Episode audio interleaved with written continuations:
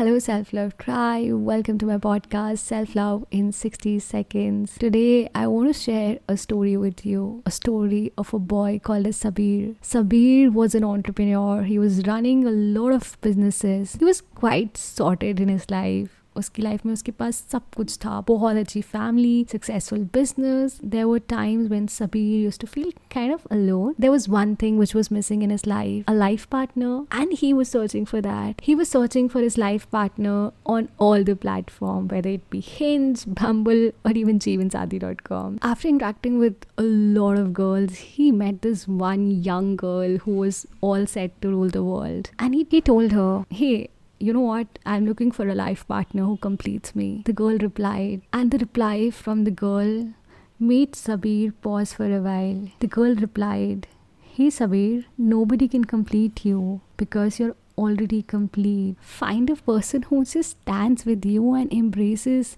the complete you. Do you think, Sabir, it will make life more beautiful? Sabir was smiling inside. He was kind of confused, transformed, and whatnot. As if everything has paused for a moment, as if it was a flow state he was waiting for, as if this was the answer he was waiting for from the universe. And he realized he don't need a person to complete him.